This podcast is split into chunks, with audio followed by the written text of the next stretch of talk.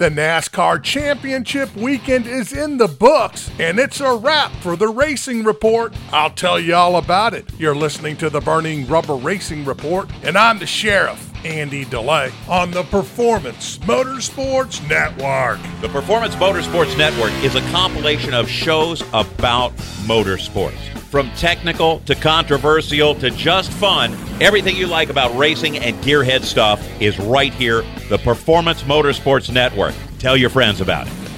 Ryan Blaney clinched the NASCAR Cup Series championship at Phoenix by two car lengths ahead of Kyle Larson after passing Kyle for second place with 20 laps to go. Blaney and Larson engaged in a fierce battle for second as race winner Ross Chastain drove away from both of them in the end.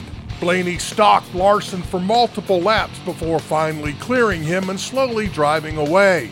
Ross Chastain led the most laps on the day, and the race was the first since NASCAR instituted its winner take all final race championship format in 2014 that the winner of the final race of the season was not a driver racing for the title.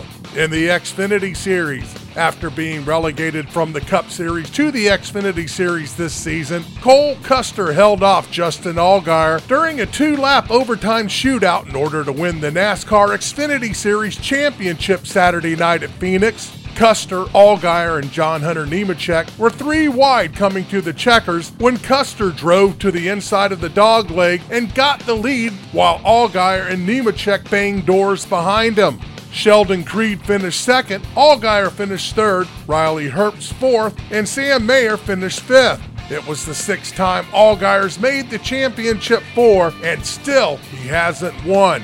Better luck next time, Justin. In the Truck Series, Ben Rhodes battled for the Truck Series crown for the third consecutive time Friday night and ended up winning the Truck Series championship for the second time in the Craftsman 150 at Phoenix.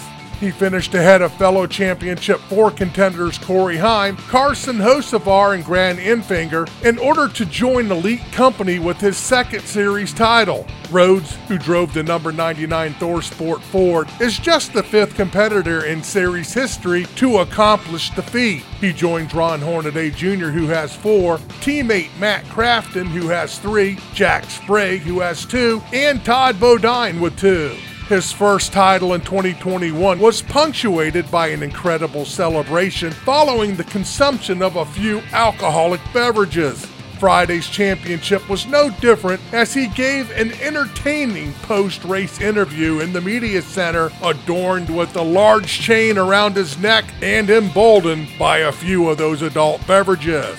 That's going to mark the end of the season for the Burning Rubber Racing Report, too. I'm going to take a needed break and be back in video format before Speed Weeks next year on Wingding TV, which is available on Roku and Fire Stick.